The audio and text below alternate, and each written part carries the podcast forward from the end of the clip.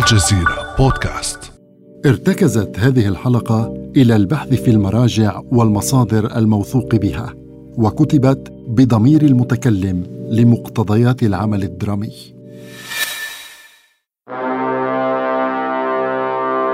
أهلا بكم. نحتفل اليوم بانطلاق الحملة العسكرية نحو الجزيرة العربية وتسليم قائدها توسون باشا وسام الشرف السلطاني. فلتبدأ الوفود دخول القلعة. وفد عساكر الدولات.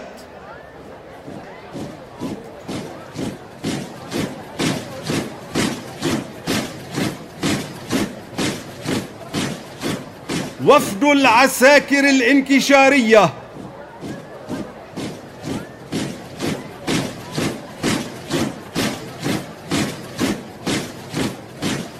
وفد العساكر الألبانية.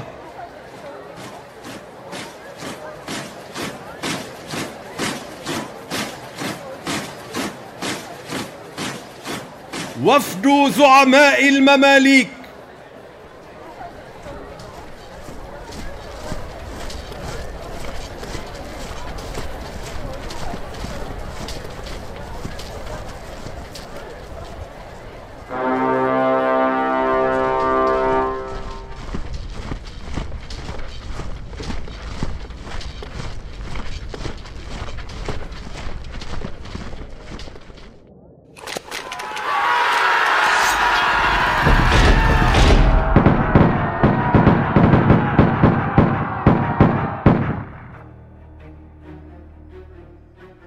أخيرا انتهيت من المماليك في القاهرة.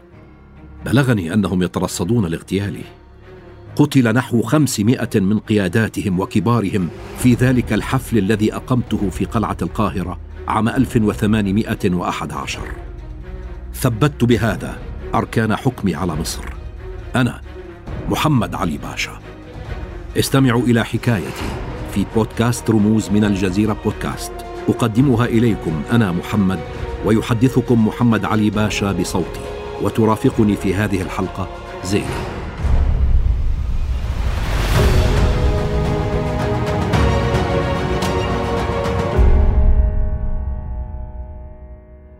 أهلا بكم أيها الأصدقاء. قد تذهلون مثلي بكاريزما محمد علي باشا صاحب النظرات الغاضبة التي لا يصمد أمامها الكثيرون.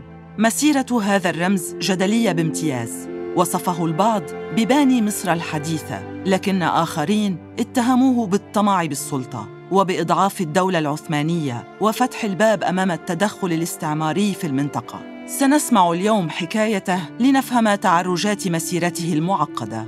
من تجارة التبغ جنوب البلقان إلى تأسيس سلالة توارثت حكم مصر لعقود. رافقونا في هذه الحلقة لنفك أسرار هذا الرمز.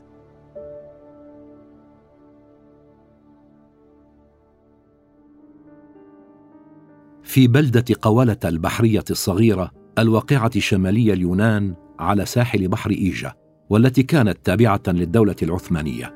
ولدت عام 1769 تربيت في كنف أم كريمة الأخلاق وحادة الطباع وأب عطوف منحني كل رعايته لا سيما بعد وفاة أشقاء كثر لي في عمر مبكر.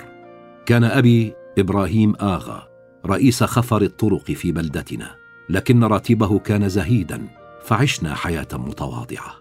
حرمت من أمي باكرا وتوفي والدي بعدها بفترة قصيرة. انتقلت إلى العيش مع عمي لكنه هو الآخر. ما لبث أن فارق الحياة. ومن تولى رعايتك بعدها؟ حاكم قوله آنذاك والذي كان صديقا لوالدي. تولى رعايتي وأنا فتى أذكر أنني كنت قوي البنية. في إحدى المرات بقيت أركض ليومين متواصلين. لم أتناول خلالهما سوى القليل من الطعام ولم أنم فيهما إلا لفترة يسيرة. في مرحلة الفتوة أيضا مارست الفروسية والمبارزة بالسيف. دربني على ذلك صديق أبي الذي رباني وهو كذلك زوجني بإحدى قريباته الثريات عندما بلغت الثامنة عشرة من عمري. رزقت منها بخمسة أبناء بينهم ثلاثة ذكور. سميتهم إبراهيم وطوصون وإسماعيل إكراما وذكرا لإبراهيم أبي وطوصون عمي وإسماعيل الرجل الذي رعاني. كبرت ولم أتلقى تعليما. لكنني أتقنت اللغة التركية. تعلمت القراءة والكتابة لاحقا وأنا في سن الأربعين. ألم تخدم في جيش الدولة العثمانية كمعظم الشبان حينها؟ بلى بلى بالتأكيد قمت بهذه الخدمة لكن طموحي يا زينة كان أبعد من ذلك. خضت مجال تجارة التبغ معتمدا على ثروة زوجتي وتوجهت إلى فرنسا لهذه الغاية. لم أحقق الربح المرجو ونشبت حروب في أوروبا. خسرت المال في فرنسا وتركت التجارة لأهلها لكنني اكتسبت عادات الأوروبيين وتعلمت تقاليدهم وثقافتهم. عدت واستقررت في قوله وعملت عند حاكمها كنت أجبي له الضرائب من القرى المجاورة. اكتسبت ثقته بعد نجاحي في عملي. لا سيما في القرى التي كانت لا تؤدي ما عليها إلا بالقوة. وبالتأكيد لم يتوقف طموحك هنا. أليس كذلك؟ أخبرنا قصة انتقالك إلى مصر.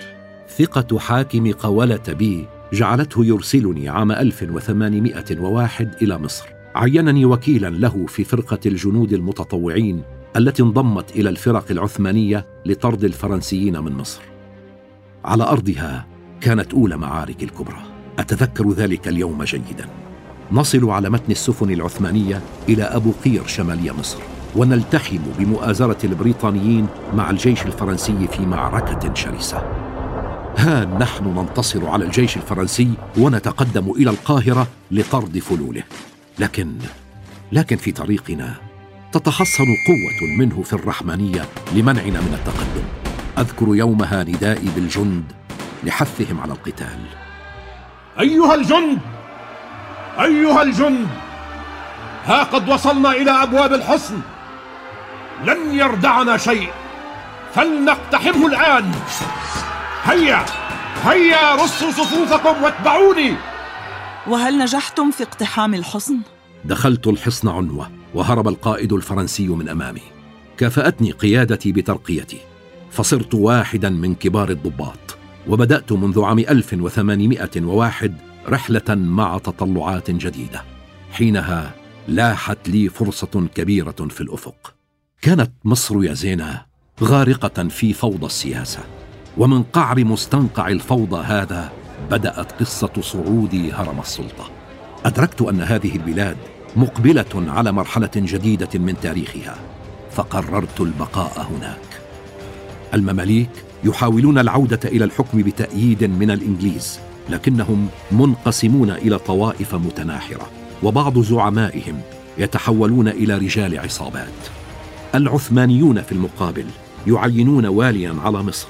لكنه لا يستطيع السيطرة على جنوده أو دفع رواتبهم. يستبدل بواليين غيره لكن من دون جدوى. غاب الأمن وعانى الشعب المصري. خرج الناس بتظاهرات في شوارع القاهرة معترضين على أعمال السلب والنهب والضرائب المرتفعة. واصلوا انتفاضتهم وثورتهم طوال هذه الفترة بتشجيع من زعاماتهم الشعبية وكبار رجال الدين وعلماء الأزهر. حتى إن النساء شاركن في هذه التظاهرات للمرة الأولى في تاريخ مصر. وأنت ما كان موقفك؟ وكيف استفدت من حالة الفوضى هذه؟ استفدت منها بطريقتي الخاصة. أنا أنا الوحيد الذي أبقيت فرقتي العسكرية الألبانية متماسكة في تلك السنوات.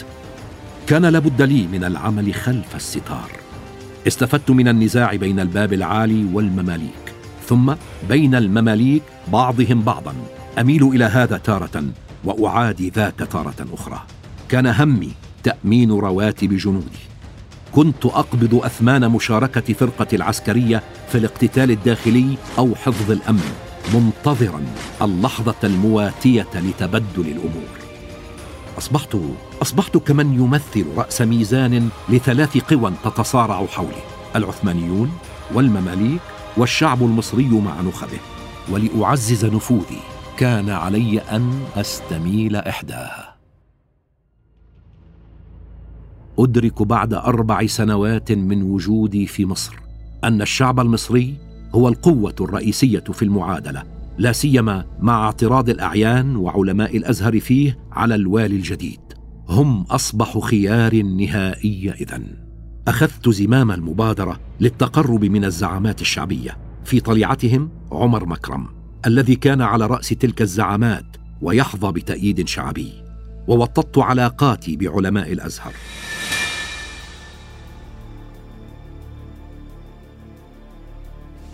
لما عين الوالي العثماني خورشيد باشا كلفني بمحاربة المماليك.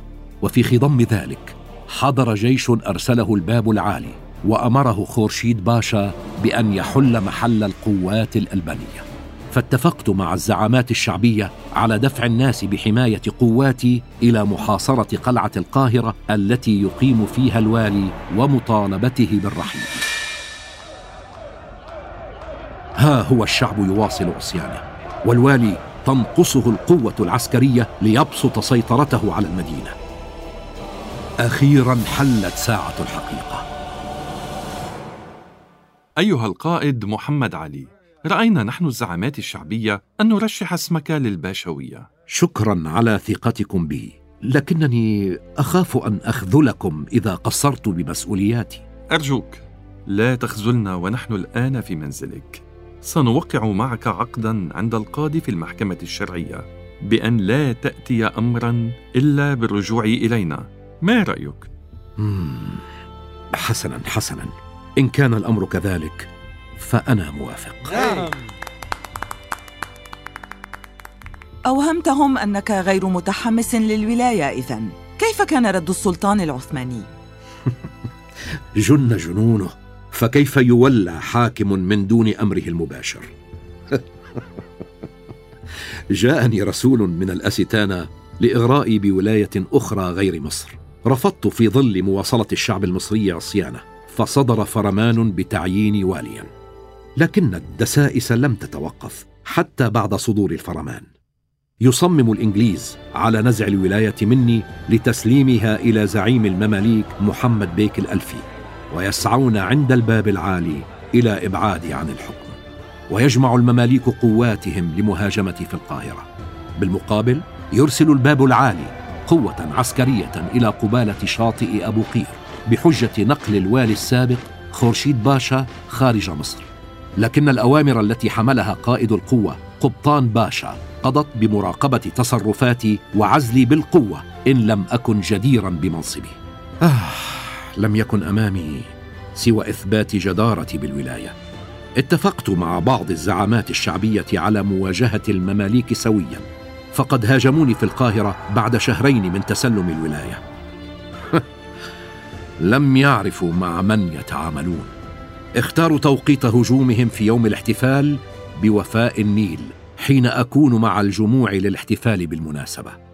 عمدوا إلى التآمر مع بعض رؤساء جنودنا للانضمام إليهم عند دخولهم القاهرة. علمت بالأمر. اجتمعت ببعض رجال الأمناء وقلت لهم اسمعوا أيها الرجال عليكم الاتصال بالمماليك والتظاهر بالإخلاص لهم. استدرجوهم إلى دخول المدينة. انطلت حيلتي على المماليك. أبدنا منهم نحو ألف بينهم زعماء. استغليت فرصة هزيمتهم النكراء هذه وهاجمت مكمن قوتهم في الجيزة واستوليت عليها. بعدها رأى قبطان باشا أنني الأحق بالولاية فرحل. لكن العثمانيين حاولوا لاحقا نقلي إلى مدينة يونانية لأكون واليا هناك وصدر فرمان للعفو عن أمراء المماليك وهذا يعني إطلاق يدهم مجددا في مصر. وماذا فعلت حينها؟ أوهمتهم بالقبول لكنني عقدت عليهم الأمر. قلت لهم إن جنودي لن يسمحوا لي بالمغادرة قبل تسديد رواتبهم المتأخرة وقدرها عشرون ألف كيس. كل كيس يقدر بأكثر من ستمائة من القروش. اصيبوا بالإحباط عندما سمعوا المبلغ. ثم لجأت إلى علماء الأزهر. فكتبوا محضرا بالاعتراض على عزلي ورفض عودة المماليك. بقيت ألاحق المماليك لطردهم من مصر واستمرت المناوشات العسكرية بيننا طيلة الأعوام التالية إلى أن قضيت عليهم نهائيا عام 1811 في كمين القلعة. كنت في السويس عندما علمت بأنهم يخططون لاغتيالي عند عودتي إلى القاهرة. فعدت متسللا في الليل وصممت على إبادتهم. أقمت ذلك الحفل الضخم في القلعة بمناسبة انطلاق الحملة العسكرية على الجزيرة العربية بقيادة ولد توسون باشا. حرصت على دعوة جميع زعماء المماليك وقياداتهم مظهرا لهم مودتي. فحضروا مظهرين بدورهم تأييدهم ومودتهم لي. دخلوا القلعة مع الوفود. استدرجناهم نحو مكان ضيق بعدما أغلقنا جميع المنافذ واستقبلهم جنودنا بوابل من الرصاص فسهل القضاء عليهم. على خمسمائة منهم. وبهذا مكنت حكمك. يقال إنك بدأت العمل بعدها على إعادة بناء مصر. إذ يصفك البعض بأنك باني مصر الحديثة بينما يتهمك آخرون بحب السلطة واستغلال الشعب المصري. آه أنا يا زينة بدأت أفكر في إعلاء شأن مصر وتحسين اقتصادها ورفع مستوى معيشة شعبها. وإعلاء شأن مصر يكون بالتجارة مع الإنجليز؟ كان الإنجليز بحاجة إلى الحبوب فبعت محاصيل مصر لهم وفضلتهم على الأستانة. لطالما اشتكى السلطان من ذلك إنجلترا كانت تدفع أكثر وأنا رفعت الرسوم إلى الحد الأقصى. لعلمك أنه في العام الذي تخلصت فيه من المماليك دخل إلى خزينتي نحو خمسين مليونا من القروش العثمانية. لقد قايضت الحبوب المصرية بالذهب الإنجليزي والذهب يمنح مصر المكانة والقوة بين باقي الدول. أنا يا زينة تقاربت مع الإنجليز لمصلحة مصر وتعاوني الاقتصادي معهم منع إلى حد ما نابليون بونابرت من تجديد حملته العسكرية على البلاد. فتضارب مصالح فرنسا وإنجلترا والحروب التي شغلتهما في أوروبا كل ذلك ساعدني في محاولة تحصين مصر أمام عدوانهما. امم حسنا. وما قصة حملتك العسكرية على الجزيرة العربية التي كدت أن تخسر جيشك بسببها؟ عام 1811 طلب الباب العالي استعادة السيطرة على مكة المكرمة والمدينة المنورة. وأنا قبلت ذلك خوفا من أن يرسل جيشا غير جيشي تستعيد من خلاله الدولة العثمانية نفوذها على الساحل المقابل من البحر الأحمر وهذا قد يهدد مستقبل السياسي. أرسلت قوة عسكرية بقيادة ولد توسون لكنه تكبد خسائر كبيرة هناك. فتململ بعض القادة وجنودهم وعاد قسم منهم إلى القاهرة. وماذا فعلت بهم؟ لا شيء. كان علي الحفاظ على تماسك جيشي. دعوت القادة العائدين لمقابلتي وأظهرت لهم حرصي على حياتهم لكنني كنت أريد منهم الطاعة. قلت لهم اسمعوا أيها القادة أنتم عصيتم قائدكم ويجب معاقبتكم. نحن في خدمتك يا باشا. سأمنحكم فرصة أخرى. هل أنتم مستعدون للعودة إلى الجزيرة العربية تحت إمرتي؟ بالتأكيد هذا فخر لنا يا باشا. لا أفهم اعتمادك هذا الأسلوب معهم. كان لابد لي أن أظهر حزما شديدا في هذه المحنة يا زينب. كنت محتاجا إلى كل ضابط وجندي. الجزيرة العربية كانت الميدان الأول لحروب الخارجية الشاقة. خضتها تمكينا لسلطتي ولرفع شأني وشأن مصر. عادت الحملة على الجزيرة العربية وسارت كما أردتها. دخلنا المدينة المنورة عام 1812 وبعدها بعام دخلنا مكة المكرمة. ها أنا ذا سيد على ضفتي البحر الأحمر. ها هي مصادري الاقتصادية تتعزز. زراعة تتوسع في أنحاء مصر. وتجارة تنشط عبر البحر الأحمر المفتوح باتجاه آسيا والهند. ولماذا أرسلت حملة عسكرية إلى اليونان وأخرى إلى السودان؟ حملة اليونان كانت انفاذا لأوامر الباب العالي بإخماد ثورة هناك. أما الحملة على السودان فكانت لأسباب متعددة. منها ما سمعته عن وجود مناجم ذهب هناك إضافة لحاجتي إلى تجنيد السودانيين. كنت قد بدأت اتخاذ الخطوات الأولى لتنظيم الجيش وقررت زيادة عديده وجلب مجندين أقوياء البنية إليه. آه. معركتي الكبرى هنا في مصر وليس خارجها لكنها معركة حضارية. ها أنا أبدأ بإصلاح الجيش وتنظيمه. لا أخفي تأثري بجيوش أوروبا لا سيما الجيش الفرنسي. أنا الآن أعتمد على المستشارين الفرنسيين في إدارة جيشي وتدريب جنودي وهو ما أثار غضب بعض المصريين.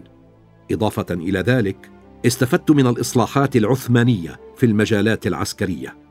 كان المهم عندي هو بناء جيش مميز. مهلا مهلا. أتريد بناء جيش مميز بمساعدة الفرنسيين؟ كيف تثق بهم؟ أليس لهم أطماع بمصر والمنطقة؟ يتهمك كثيرون بأن أفعالك هذه ربما سهلت مهمة استعمارهم للمنطقة لاحقا. وكيف سأبني جيشا قويا دون الاستفادة من خبرات ضباط خاضوا أكبر المعارك إلى جانب نابليون؟ لقد جلبت هؤلاء الضباط كمستشارين ووظفتهم لأستفيد من خبراتهم واقترح علي أسماءهم القنصل الفرنسي العام في مصر. ساعدوني في تدريب الجنود وفي وضع نظام لإدارة القوات النظامية الجديدة. لا تنسى يا زينة أنني كنت قد بدأت بحملة تجنيد في هذا الجيش. آه للأسف يا زينة. فشلت في ضم عدد كاف من الشبان السودانيين إلى نواة جيشي الجديد. لذا؟ عقدت العزم على الاعتماد على فلاحي مصر وتم بالفعل تجنيد عشرات الآلاف منهم. أليس هذا استغلالا لأبناء الشعب المصري؟ جندتهم قصرا في جيش يعمل لمصلحتك الخاصة وقمعت من يخالف توجيهاتك بالقوة. ألم تأمر بإعدام 45 ضابطا مصريا بالرصاص أمام جنودهم؟ السؤال يا زينة هو ما الذي دفعني لفعل هذا؟ لقد شاركوا أهاليهم في صعيد مصر بالتمرد ضدي. الفلاحون المصريون لم يألفوا الخدمة العسكرية لذلك لم تكن مهمة إقناعهم بالانضمام إلى الجيش سهلة. صاروا يهربون ويتمردون حتى إن بعضهم أذى نفسه كي يتجنب الخدمة العسكرية. كان لا بد لي من إيجاد وسيلة لحل المشكلة هذه حتى وإن كانت بالترهيب وباتخاذ تدابير صارمة. بات الجيش الآن قوة منظمة. مؤلفة من رجال يواصلون التدريب باستمرار في معسكرات معزولة ومدارس عسكرية حتى في أوقات السلم ويقيمون في الثكنات بعيدا عن التأثيرات الخارجية. بات الجنود يخضعون لأنظمة وقوانين خاصة وأصبح لكل جندي رقم والأزياء أصبح لها أهميتها ونظامها أيضا. فللضباط ملابسهم وللجنود ملابسهم ولكل فرقة زيها الخاص. جيشي الآن أصبح مدعاة للفخر. أسست له مدرسة لتعليم النظام الحربي وأخرى للعساكر المشاة. كما أنشأت دار صناعة لصب المدافع وصنع معدات الجنود والذخيرة بإشراف عمال أحضرتهم من أوروبا لهذا الغرض. ولعلمي ما للأسطول البحري من أهمية أسست دار صناعة بحرية في الإسكندرية لصناعة كل ما يلزم السفن. وأنشأت مدرسة لتمرين الشبان المصريين على العلوم والمعارف اللازمة لسلاح البحرية بالإضافة إلى إنشاء الحصون لحفظ السواحل. يبدو أن هذا التطور العسكري بدأ يغذي طموحا بالتوسع. لماذا أرسلت جيشك إلى الشام؟ هل طمعت بولاية دمشق؟ لا أنكر أنني طالبت بولاية دمشق زيادة على مصر لكنني يا زينة لم أفكر يوما في إرسال جيشي إلى الشام من أجل هذا الأمر أو غيره. ولم أتحرك بهذا الخصوص إلا لاحقا عام 1831 ألم تفكر في ذلك عندما احتجت إلى أخشاب الأحراج هناك لبناء أسطولك البحري؟ وربما احتجت إلى تجنيد شبابهم في جيشك لتخفف العبء عن المصريين كي يهتم قسم منهم بالزراعة. أنا لا أنكر ذلك، لكن لدي أسبابي الأخرى أيضا. لو لم تندلع الحرب في اليونان وتدمر معظم أسطولي لما غزوت الشام. أنا أنا يا زينة عندما كلفت من السلطان العثماني بإخماد الثورة في اليونان عام 1824 أرسلت قوة كبيرة إلى هناك وحققت النصر. لكن بعد ثلاث سنوات اتفقت القوى الأوروبية على أن تضمن لليونانيين الاستقلال عن الباب العالي. أدركت خطورة الموقف. طالبت السلطان بالانسحاب من الحرب وعدم مواجهة الأوروبيين. لكنه أصر على المواجهة. هزمنا للأسف واضطررت إلى الانسحاب. بعد تلك الحادثة رفضت التعاون مجددا مع العثمانيين. كيف رفضت التعاون مع العثمانيين وأنت تحت سلطتهم؟ ما الذي فعلته؟ عرضت علي ولاية جزيرة كريت تعويضا عن خسائري في اليونان. لكنني طالبت بضم سوريا إلى مصر. طبعا لم يستجب لطلبي هذا. قررت حينها تحقيقه بالقوة. أصلحت ما تم تدميره في اليونان ثم بدأت بحملتين برية وبحرية على ولاية سوريا عام 1831 كان ابني إبراهيم على رأس أسطول بحري كبير واستطعنا الاستيلاء على معظم المدن الرئيسية سريعا. أرسل السلطان محمود الثاني رسولا التقى بي في الإسكندرية في محاولة لإقناعي بالانسحاب من سوريا. رفضت استوليت على المزيد من المدن والمناطق. تواجه جيشانا في معارك شرسة متعددة في بلاد الشام. ألحقنا بهم الهزائم فاضطروا إلى مفاوضتي وقعنا اتفاقية صلح في كوتاهيا بعد أقل من سنتين من بداية حربي منحت بموجبها الولاية على مصر والحجاز وكريت. ومنح ولدي إبراهيم الولاية على عكا ودمشق وطرابلس وحلب. لكن التدخل الأوروبي أطاح بأحلامك. أليس كذلك؟ هل كنت تظن أن روسيا أو بريطانيا سيتركانك تسيطر على مناطق يطمعان بها؟ ثار أهالي العديد من مناطق بلاد الشام ضد ابني إبراهيم رفضا للجزية والتجنيد الإجباري ونزع السلاح من السكان. تلاقت مصالح الدول الكبرى على حسابي. بدأت ترسم خرائط المنطقة لانتزاعها من الدولة العثمانية. حاولت فرض شروطها علي فرفضت وكنت آمل في وقوف فرنسا إلى جانبي. لكن أساطيل الأوروبيين والعثمانيين أجهضت طموحاتي وتقهقر جيشنا في بلاد الشام. أبرمت بريطانيا وروسيا ودول أوروبية معاهدة مع الدولة العثمانية في لندن عام 1840 وفرضت علي شروطها بالقوة. صدر بموجبها فرمان من الباب العالي أعادني إلى سلطته وحصر ولايتي بمصر على أن يتوارث الولاية من بعدي أولادي وأحفادي الذكور. كل أفعالك تلك ألم تضعف الدولة العثمانية؟ ثمة من يتهمك أنك سعيت إلى الانفصال عن العثمانيين بمحاربتهم وأضعافهم وتسهيل التدخل الأوروبي بشؤونهم. لا يا زين لا. كانت بذور التدخل الأوروبي تنمو قبل وصولي إلى رأس السلطة. ظهرت عوامل الانحلال شيئا فشيئا في جسم الدولة وبرزت حركات انفصالية هنا وهناك. استغلت الدول الأوروبية هذا الضعف والإرباك بتغذية النعرات القومية والدينية وغيرها. تنامي اقتصاد الأوروبيين وتصاعد قوتهم العسكرية. هذان الأمران نقلا العثمانيين من سياسة الهجوم إلى سياسة الدفاع.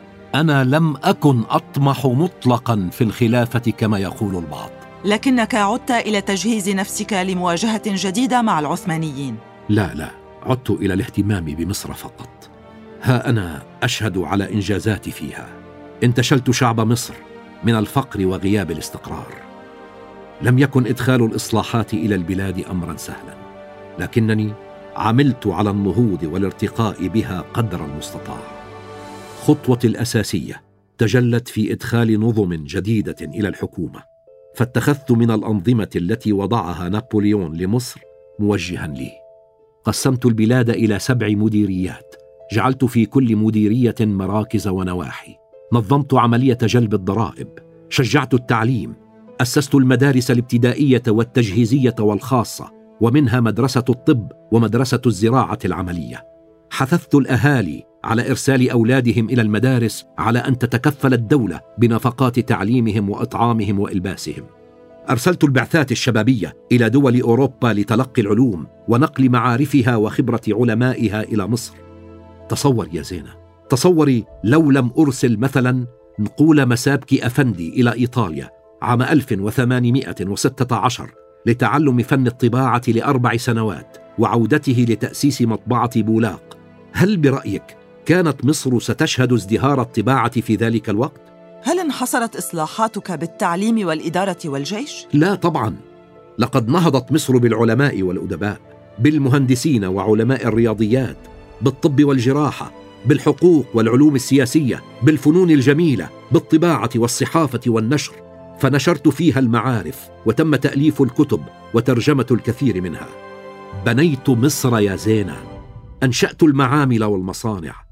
أهمها معامل الغزل والنسيج ومعامل السكر. وفي مجال الأشغال العامة أنجزت مشاريع عدة. أصلحت ميناء الإسكندرية. أقمت مشروع القناطر الخيرية التي نظمت الري وطورت الزراعة. كما بدأت مصر زراعة نبتة قطن منذ عام 1821 مختلفة عما كان يزرع قبلها.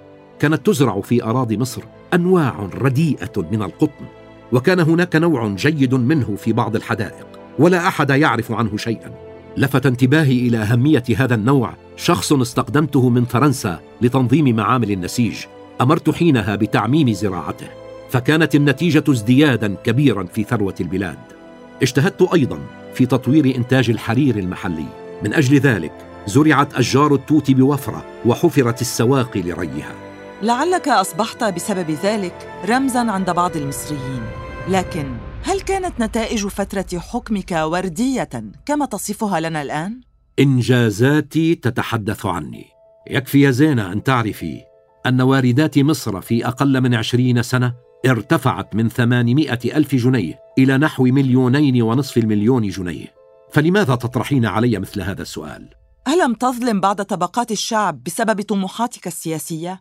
لماذا صادرت الأراضي الزراعية؟ ألم تنزع ملكية معظم الأراضي من أصحابها وتمنعهم من التصرف بها وتحصر إدارتها بك وبمعاونيك؟ ومنها القسم الأكبر من أملاك الأوقاف الخيرية التي يدير شؤونها علماء الأزهر؟ كان علي تفعيل الزراعة لأنها ثروة مصر الرئيسية. لقد درت أموالا وفيرة إلى الخزينة. أما بالنسبة إلى أراضي الأوقاف فأنا في النهاية الوالي من قبل الخليفة الذي يتولى أمور المسلمين جميعا وهو الأحق في مصر برعاية الوقف. ألم تحتكر سائر مرافق الدولة وقطاعاتها؟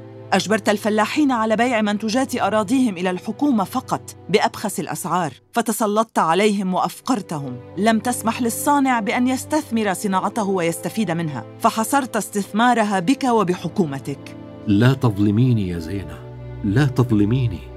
ربما أكون قد ظلمت بعض الفلاحين والصانعين والتجار لكنني لم أظلم مصر. يكفي أنها أصبحت في عهدي قوة اقتصادية فاعلة ويكفي أنني اعتنيت بالتعليم ليشق الشعب طريقه من بعد رحيلي إلى النجاح.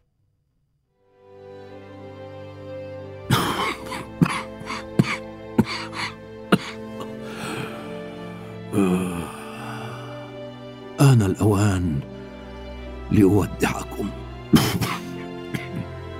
منذ بضع سنوات وأنا أعاني المرض.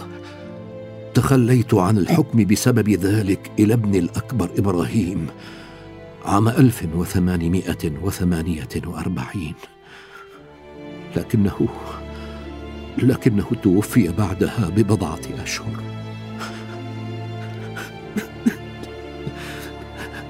خسرته كما خسرت طوسان قبل اثنين وثلاثين عاما وهو في العشرين من عمره.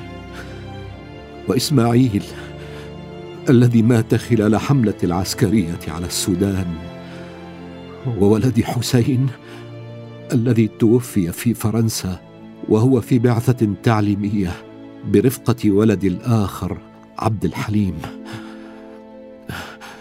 لا أدري ماذا سيحل بمصر من بعدي توفي محمد علي باشا عام 1849 عن عمر بلغ الثمانين عاماً تاركاً وراءه صفحات مليئة بالأحداث وجدلاً مستمراً إلى يومنا حول طبيعة الأثر الذي تركه في المنطقة هل كان باني مصر الحديث فعلاً أم المستبد ومتسلق السلطة؟ شاركونا آراءكم عبر منصات الجزيرة بودكاست.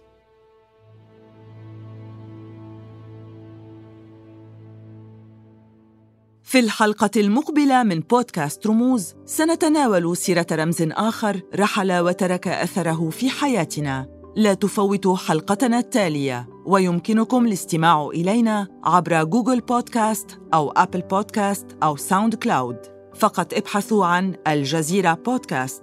كما لا تنسوا مشاركة هذه الحلقة وزيارة موقعنا على الإنترنت podcast.aljazeera.net كان معكم محمد وزينة من بودكاست رموز من الجزيرة. إلى إلى اللقاء. اللقاء.